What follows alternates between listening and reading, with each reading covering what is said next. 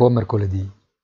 Dopo l'impennata di ieri, il prezzo di Pfizer ritraccia, anche perché il grande entusiasmo per un vaccino che non ha ancora superato la fase 3, sebbene in lista per una scorciatoia atta ad evitarla, è forse prematuro nonostante il mega ordine europeo volto ad assicurarsi della disponibilità in tempi rapidi.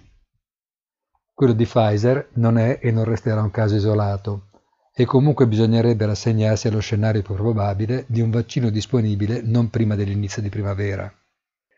Intanto la diffusione della pandemia galoppa proprio alla vigilia del periodo invernale che era considerato di fatto il terreno più fertile per la sua diffusione e la probabilità di progressive misure restrittive aumenta, anche se i mercati fanno finta di ignorarlo.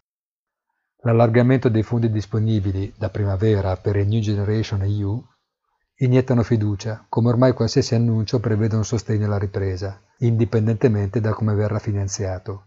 E questa è la riprova dello strabismo con cui vengono letti dati e notizie.